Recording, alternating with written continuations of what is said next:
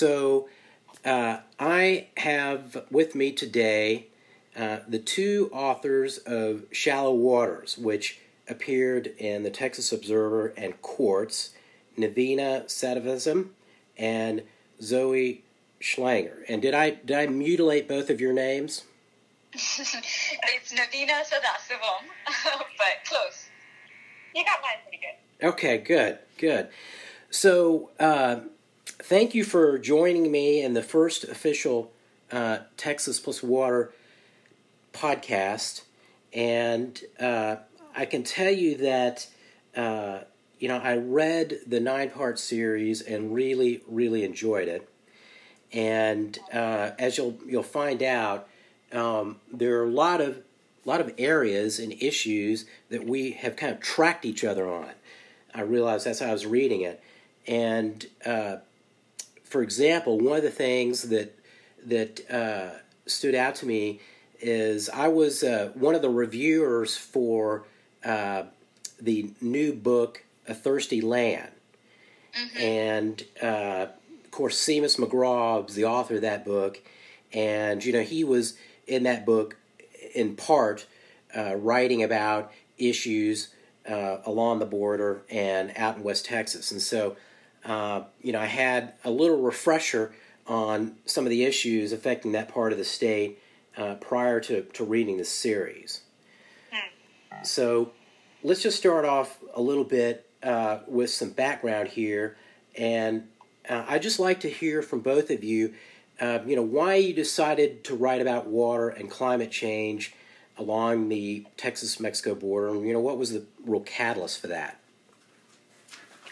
Sure. Well, I could start with that. Um, uh, this is Zoe Schlanger at Quartz. Um, so we at Quartz, me and my my uh, editor Elijah Wolfson, were looking into a grant that was going to fund um, a journalism piece that would be a collaboration between a global newsroom and a more regional newsroom.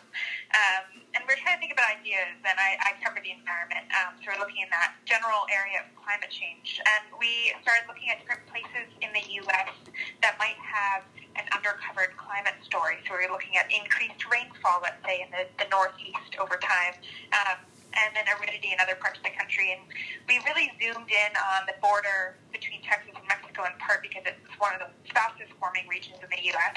And uh, secondly, because it's a place where people seem to believe in climate change disproportionately compared to their neighbors in the states, the counties along uh, the border between Texas and Mexico in Texas seem to have a much clearer idea um, about climate change that's happening, that they believe climate change is much more than um, people more interior in the, in the state of Texas. So we thought that was interesting.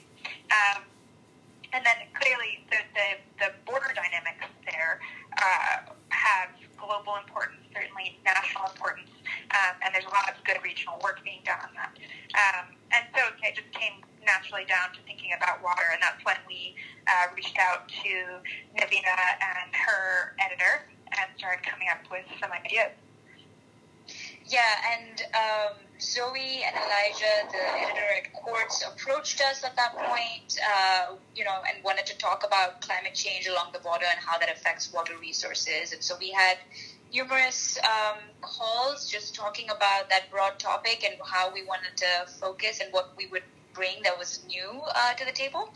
Um, and so, so, so that's kind of where we started. Uh, I was uh, fairly interested in the border and writing about water issues along the border because I had written quite a bit about water already. I had covered. Um, I'd, I'd, researched the Colorado River when I was uh, at ProPublica previously, and so I had a fairly uh, strong interest in water issues, and so this uh, this project idea just fit perfectly in with my interests.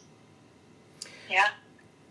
So, what uh, what surprised you most uh, during your research? And um, you know, I'm I'm curious about also whether did did y'all actually travel to the border at one point, or did you you know essentially do this uh, from um, I guess Austin and New York?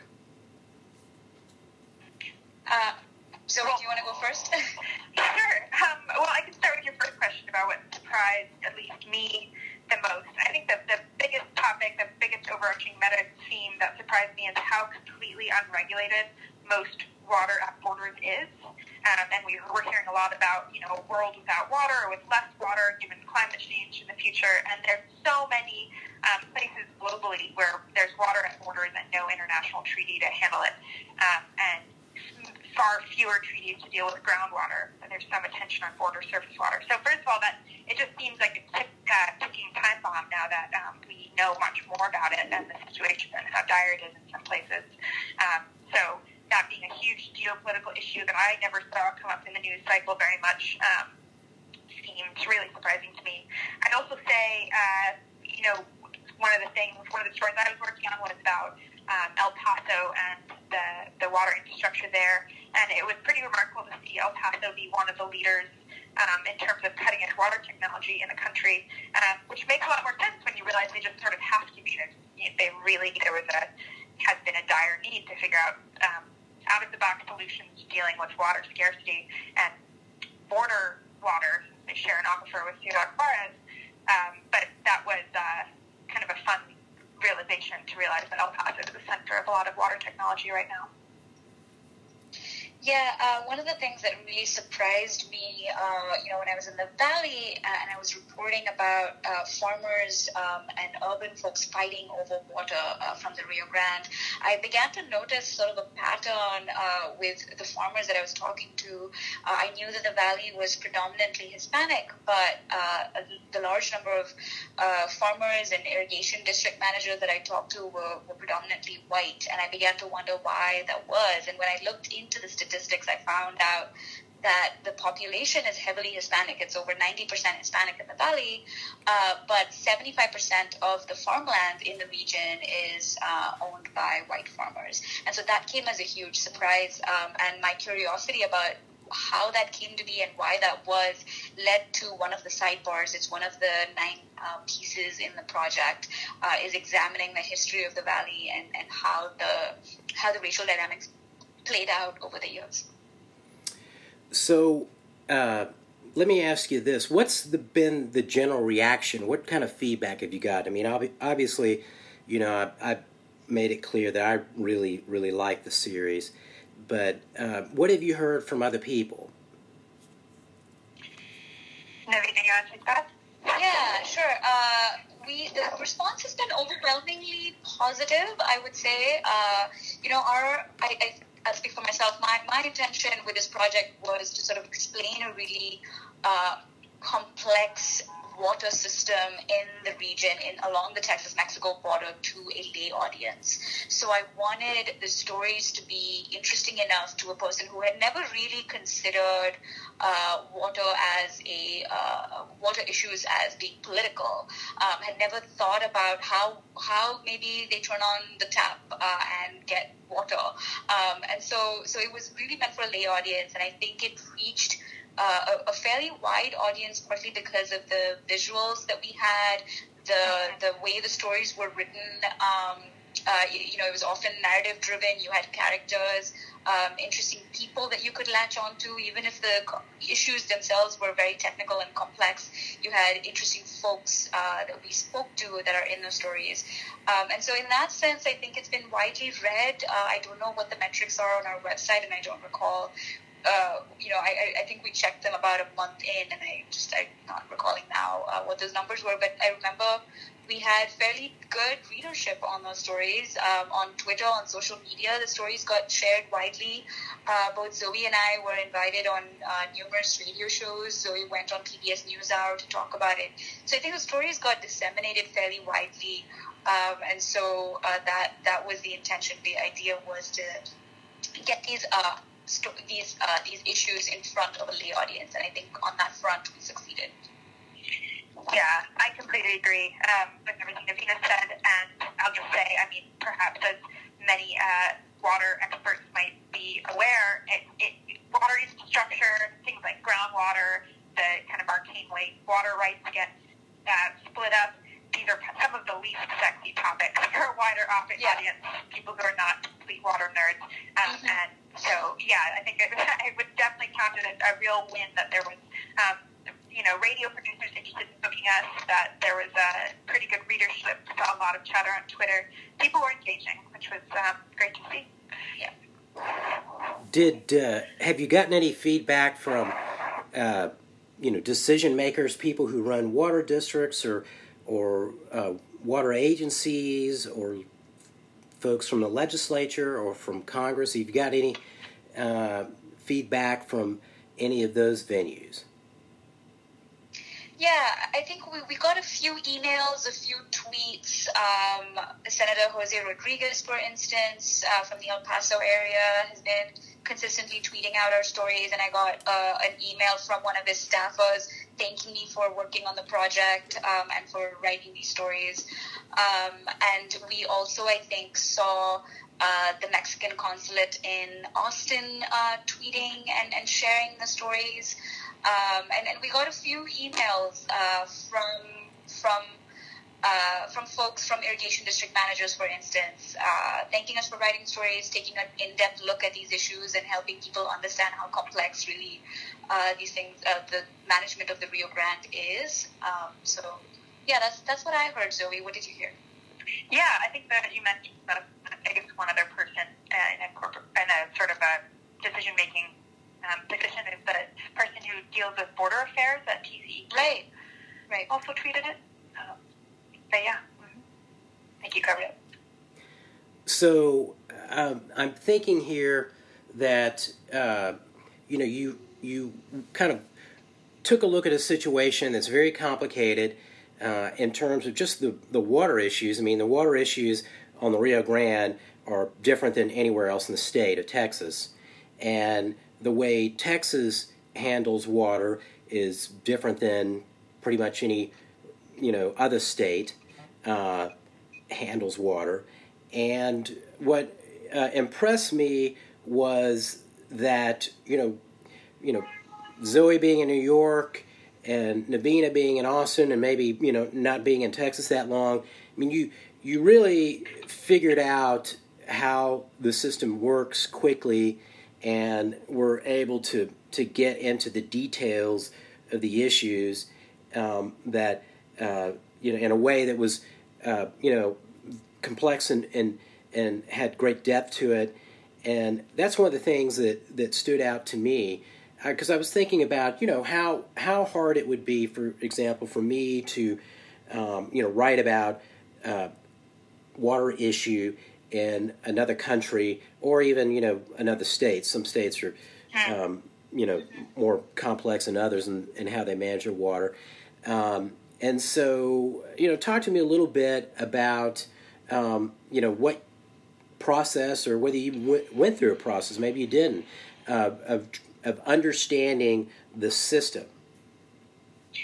Yeah, I mean, yeah, I appreciate you you coming off that way, and I'm glad you feel that way about the pieces. Thank you, Todd. Um, but I would say this is definitely our job. It's both both like the, the joy and the terror of being journalists is jumping into areas where you don't have you know so much prior expertise. Both Navina and I have been covering the environment for a while. Um, so we do have a general familiarity with a lot of some of these issues. But in terms of me reporting, um, you know, being based in New York and covering water issues in a state with very specific, like you said, water issue, water um, management practices that are unique in the country and the world.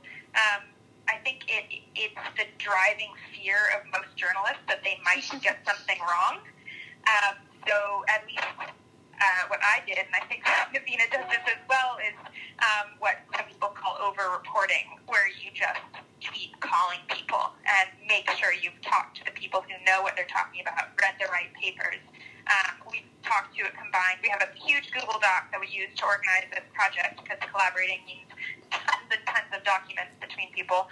Um, where we kept all of our transcripts from our interviews, and I, I don't know how many are in there, but it certainly felt to me like we spoke to well over 50 people, if not more, um, yeah. whose job it is to, it, or lifetime work it has been to understand Texas water, water issues and Mexican water issues and border dynamics.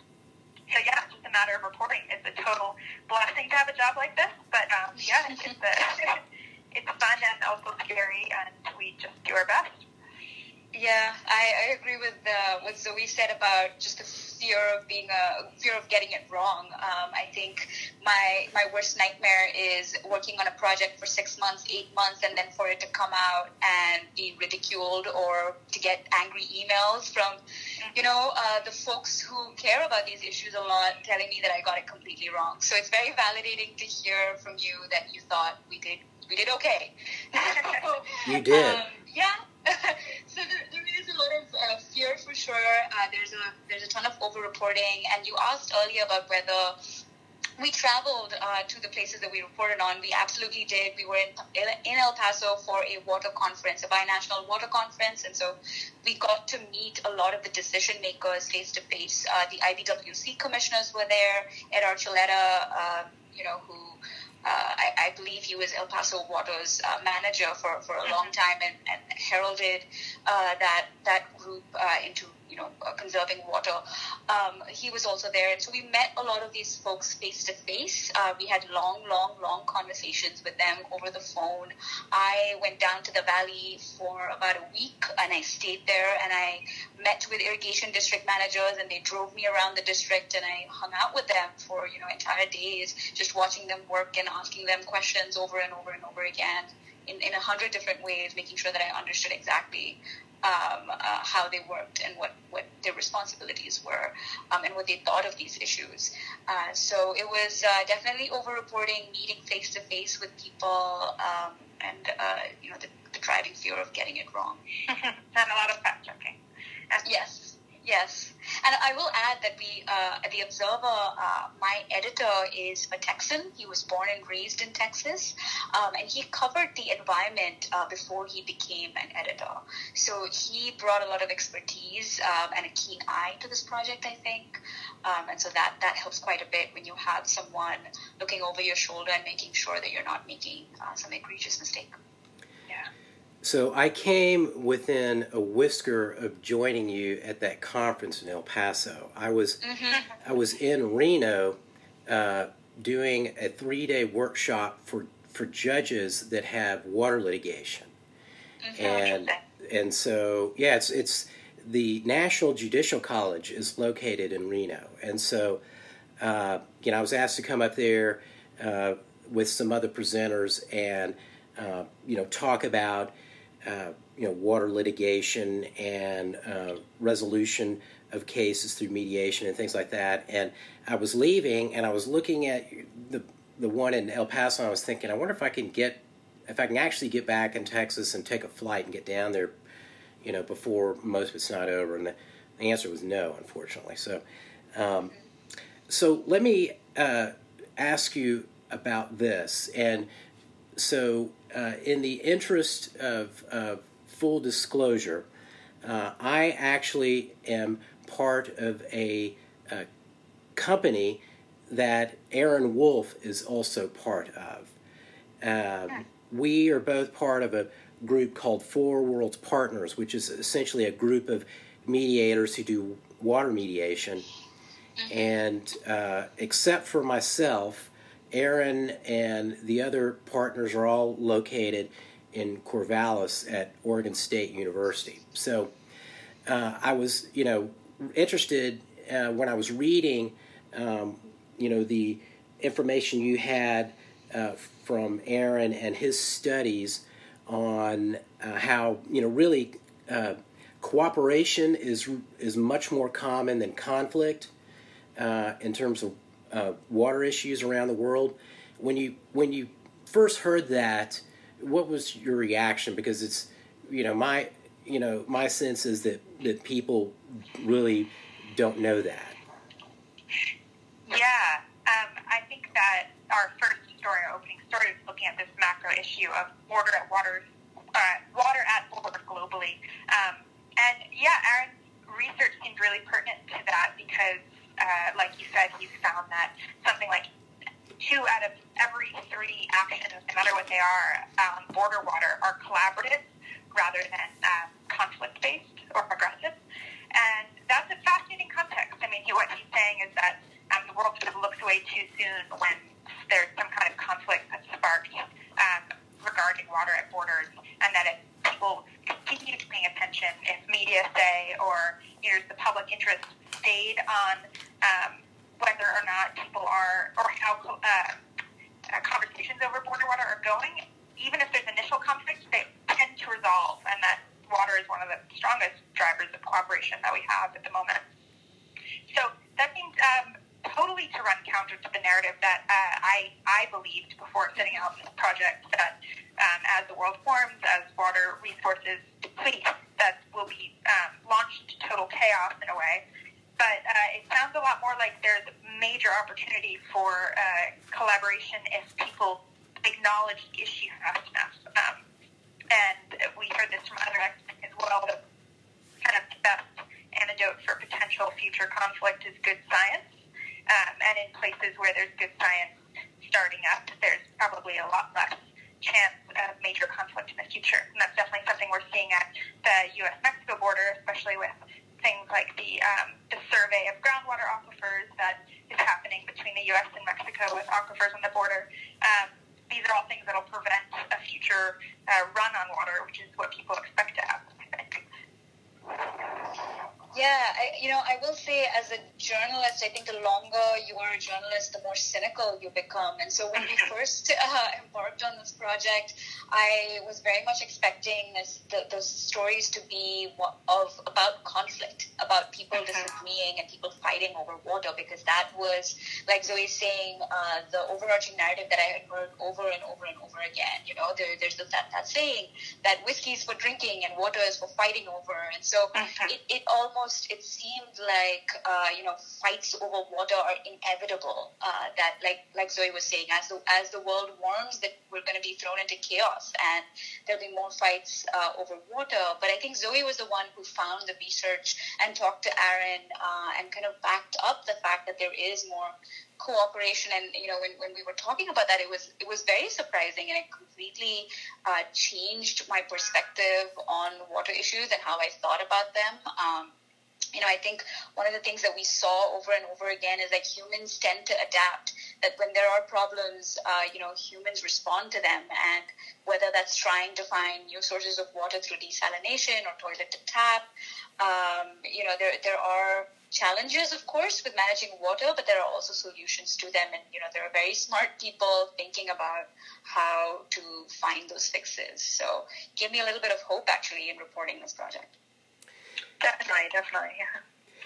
You know, I think I think what is not maybe readily apparent when when people think about that issue is that you know a lot of these water issues are very difficult and expensive and require you to sit down with people that you you don't normally sit down with and uh, you know there's the initial kind of burst of of uh, um, you know discordance or or fighting or arguing, you know, usually has to precede you know anything that's productive uh, that comes later. I mean, we have we have a water planning process in the, in the state of Texas, which we uh, we've had water planning in the state for for about almost seventy years, uh, but uh, you know many of the issues that the regional water planning groups deal with are are not nearly as contentious as say the Edwards Aquifer issue or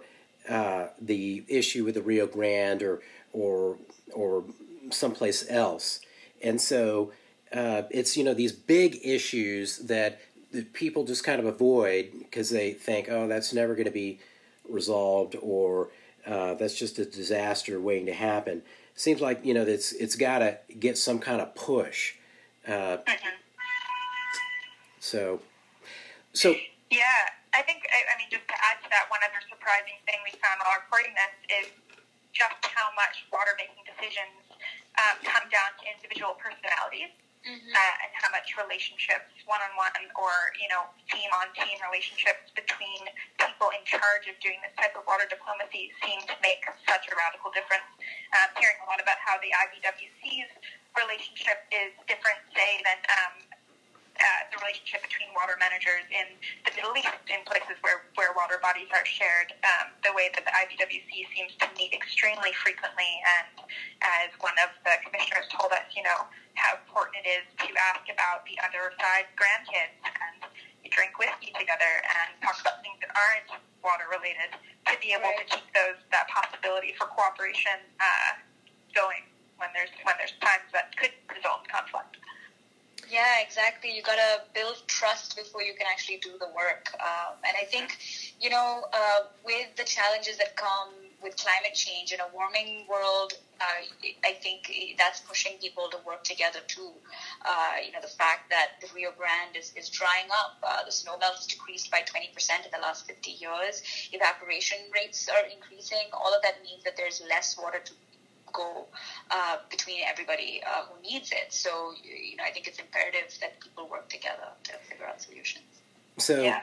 I'm here in my office and I'm looking at the the photo, the portrait photo we took of the stakeholders for the Edwards Aquifer Habitat Conservation Plan um, the day that we all agreed on a plan, which had, which took five years of, of meeting and negotiating, and and most of those or many of those people in that photo, you know, couldn't stand to be in the same room with the other person when we started, and they, you know, we'd been suing each other over and over, and we'd been fighting in the legislature every session, and uh, you know because we met every month for five years, and then had subcommittee and workshop work group committee meetings in between. You know, people got to know each other, and we'd have lunch together during those meetings, and we even had a couple retreats where uh, you know some of the members played music and you know we all went to a bar and and you know all so all those things that you just talked about you know I've seen that actually happen and and it's it really is critical when you when you can I mean when the the person on the other side of the board or, or on the other side of the room uh, is kind of a uh, figure without a whole lot of detail in your mind. And you don't know them, you don't know anything about them, it's much easier to vilify them uh, than it is after you really sat down and got to know somebody, as you indicated. Right. If you're sharing meals with someone, if you're, you know, singing karaoke with them or playing music with them, I think you start seeing them as a full human being. Um, and so I guess that that that makes room for trust and uh, a relationship before you start working on those difficult challenges. Mm-hmm. Definitely. So uh, I have to mention this before I forget. Um, I've been trying to encourage the creation of a water library here in Texas to preserve documents related to uh, planning of water projects and major water litigation and, and things of that nature. But uh, you know, I will. Ho- I hope that all that documentation you, you mentioned earlier and interviews and all that. I hope you all hope you all preserve that. Uh, and someday, you never know, maybe uh, we'll get that water library going, and and there might be a home for it. Well, I'm I'm pro archive of every kind, so that sounds great. Yeah, that sounds wonderful. We have all of our files and interviews and everything else uh, in one shared Google Drive, so it should be fairly easy to archive that. Totally. So, you know, that's very high tech for me. You know, I'm just barely able to do this podcast and we've got all that put together like that. So let me so let me fast forward to today and ask you about something. So, uh, Texas and New Mexico, of course, are suing each other uh, before okay. the Supreme Court, and it looks like uh, now that there's a new special master has been appointed in that case. Um, that uh, the hearings will actually start in 2020, and in the uh, now you got some interference there. Uh, and in the meantime, I don't know if you saw this, but the other day, um, Elephant Butte uh, reached the three percent full level which is lower than you know what you had uh, mentioned in your articles. Um, mm-hmm. And on top of that, I guess we still don't have an an IBWC commissioner. Uh, Correct. So, would would you look at that? I mean, um, well, I'm not going to put words in your mouth. What do you think? Yeah, yeah, sure. Um, I think you know the IBWC uh, saw this coming They've been working together with Mexican officials to uh, you know, model the Rio Grande. Uh, and Zoe can, can speak to this some more because think she did the actual interviews with the IBWC folks. Uh, but, you know, the IBWC has been planning for these disaster scenarios uh, for a while now. Uh, they employ uh, a lot of smart technical engineers who have this coming. Um, so, so yeah, we are in a bit of a difficult situation because, like you said, uh, uh, the former IBWC Commissioner Ed Drusina was asked to step down, um, and that slot hasn't been filled. So that is a bit of a hiccup. But uh, the hope is, I think, that the Trump administration will fill his position soon and talks can resume. Um, and it is important to note that you know even if you don't have a commissioner, you do have the entire working staff. So the IBWC. Mm-hmm does uh, depend on, on numerous technical staff, uh, and so I'm sure that the negotiations are proceeding. And just because a commissioner isn't in place doesn't mean that there's no work that's happening to addressing those situations. Yeah, definitely. I mean, I think it's yeah, it's definitely important to emphasize that the IBWC staff, a lot of them have been there a long time, and right. though Mr. Drusina uh, had a really long-standing and friendly relationship with his counterpart in Mexico, Mr. Salmon, um, the person who's now the acting commissioner has been with the commission, I think, something like 30 years. And the nice thing about that, the commissioner, um, the requirement even for an acting commissioner is that you be a uh, accredited, you know, um, water engineer. You have to have an engineering degree. Um, so yeah, I guess the, the hope is that the staff has has enough uh, capacity behind it to see it through some of these things, but it's not ideal not to have a, a figurehead, a, a, a secure figurehead thanks for some of these conversations. That's a good point. That's a good point. So let me uh, turn to mega droughts. And sure. So I now Zoe, did you do that that that article? Yeah, I did. And uh, you worked with the uh, the tree ring lab at the University of Arkansas. Yeah. Mm-hmm. And who did you work with there? You know what? I'm just, we talked to so many people. Oh, David Stahle, who is uh, director of program. He's been a dendrochronologist for a very long time um, and has a, a bevy of grad students who are all out absolutely by hand um, documenting tree rings in various forests all over the country.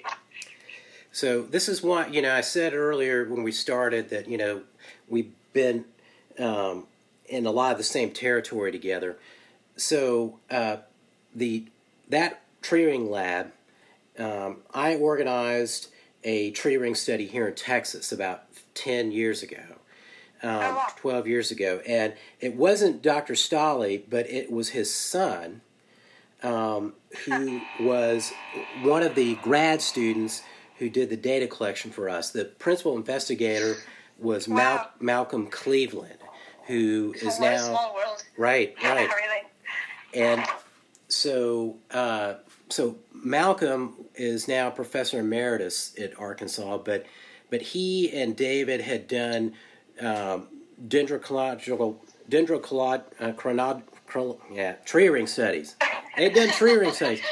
Yeah, I have to figure out how to edit these things, these podcasts. But but uh, they had done research down in Mexico on uh, Montezuma cypress, and and so uh, uh, Dr. Cleaveland and I are both geographers, and I had met him when I was getting my doctorate.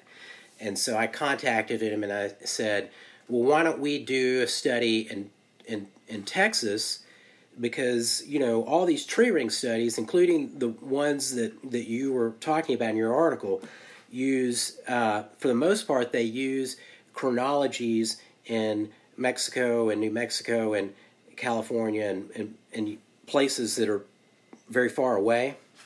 Mm. And so we went around. Yes, it took it took a few years, but we went around and sampled, took almost 800 samples um, from about 350 uh, bald cypress trees in central Texas, and uh, reconstructed the drought drought, drought cycle back to 1500, which you know prior to that, I think it would had been it had been reconstructed back to 1700. I think Dr. Cleaveland had actually done that work, and uh, you know one of the things that we found was that uh, you know what's happening out west is often different than what's happening here, and that's because you know when you look at New Mexico or Arizona or even the interior of Mexico, you know when you get to here, you've got of course the Gulf, uh, and so some of the mega droughts in the past, you know, look like were they were not happening here, but we also found um, some droughts in which I think maybe a mega drought, pretty close. You know, about twenty years of of drought from 1697 to 1717, which were you know 20 years, substantially longer, twice as long as the drought of record in Texas, which started in, in the late 40s and ended in 57, and more and more severe than that drought. Mm. And That's really interesting. yeah, and uh, so um, you know, I'm always interested when I see other you know tree ring studies, but but you know the point is the the studies that you use for your article were actually the appropriate ones because the headwaters are in Colorado and New Mexico, and um, you know the the the area that we studied. Um, you know, say if if you flat fast fast forward one of those mega droughts to today, um, you know, it's the water consumption here might be different than the conditions in the upper watershed because you might have more locally, you know, available rainfall during that period.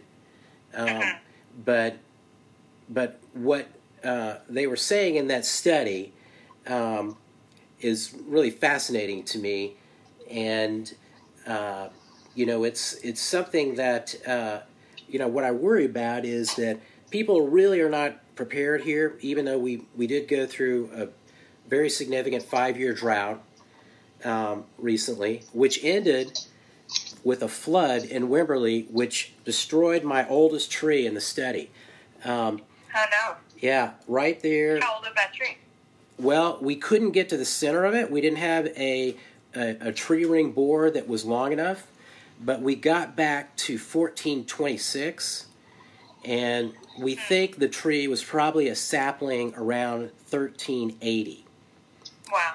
And you know, it's only one data point, but let me just say this: that the flood in Wimberley, um, you know, that tree survived every flood that came down that watershed from you know about 1380 until 2015.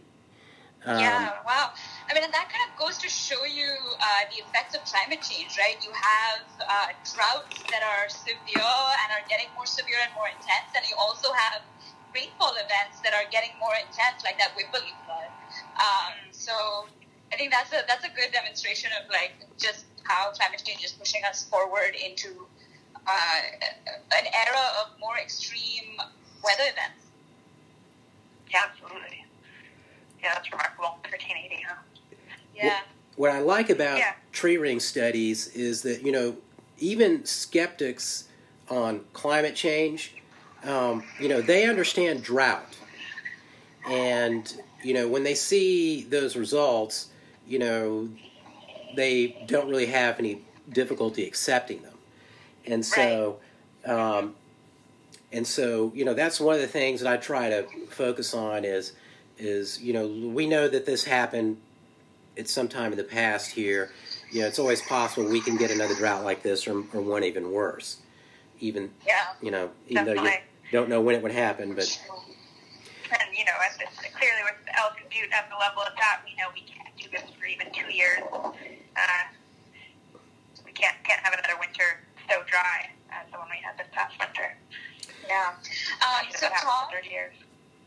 sorry, I don't mean to interrupt y'all. Um, No, please. I am actually at a, at a federal courthouse um, trying to report on a trial, um, and I think the jury is going to come back in with a verdict any moment now. So I do have to jump off this call in a, in a few minutes. Okay. Well, let's just wrap up quickly, and just when interrupt me when when you got to go. Um, Okay. So I guess you know I've just got two final questions. You know, one is, um, so has this project uh, uh, encouraged you to look around for some other similar water issues that you could do uh, another, um, you know, in-depth multi-series uh, investigation on? Um, I definitely think our editors want a break from such things.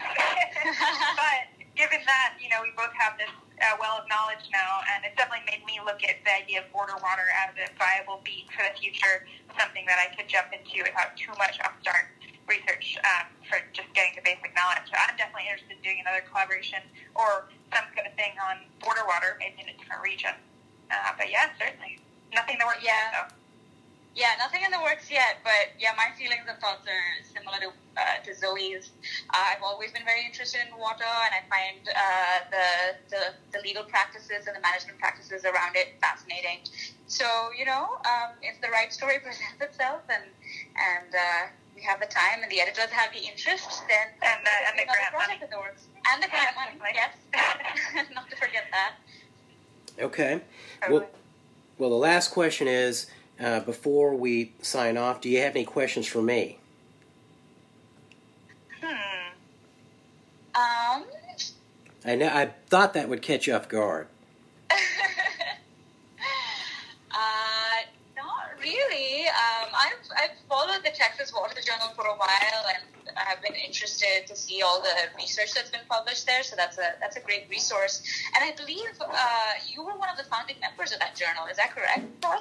That's right. It it the it started the way a lot of good things do out of frustration and anger. Uh huh. So publishing in other journals and you know having to do ridiculous stuff um, to get the articles out, etc. I see. And so so we decided, ah, we could do better.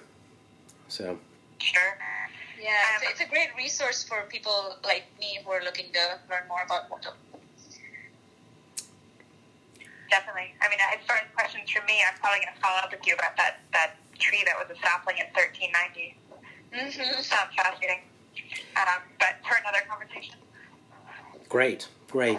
Well, listen, thank you uh, both for being our first official podcast uh, for Texas Plus Water, and uh, I'm, you know, still trying to figure out um, all the uh, technical aspects of, of, you know, putting the podcast on the web and, and doing all that. But uh, hopefully, here in the next week or two, uh, we'll have that available for the public. And um, any rate, uh, you've really been uh, great to take time out to do this, and uh, I look forward to seeing what you you each do individually, or if you ever have a chance to work together, what you do collectively. Yeah, that'd be great. Yeah. Thank you. Thank you for having us on the podcast. I appreciate the opportunity to talk about these issues further. Yeah, it's great to be here. Yeah, thank you, Todd. Oh, you're you're most welcome, both of you. And so, uh, thanks, and uh, uh, hope uh, hope it's an interesting uh, trial that you're covering, Navina. Um, it's an employment discrimination case against TCEQ. oh well, there's no water in that, so I'm, No, you know, no. okay. Although the person who was discriminated against, who claims he was discriminated against, uh, was a hydrologist at TCEQ. So there's been some Ah, peripheral water stuff that's been brought up about the drought and so on. But uh, yeah. Ah, we'll probably have to edit that out. okay. All right. Well, thank you. Take care, Todd. You too. good luck, Navina. Okay. Bye, Zoe. Thanks, Zoe. Bye. Bye. Bye bye.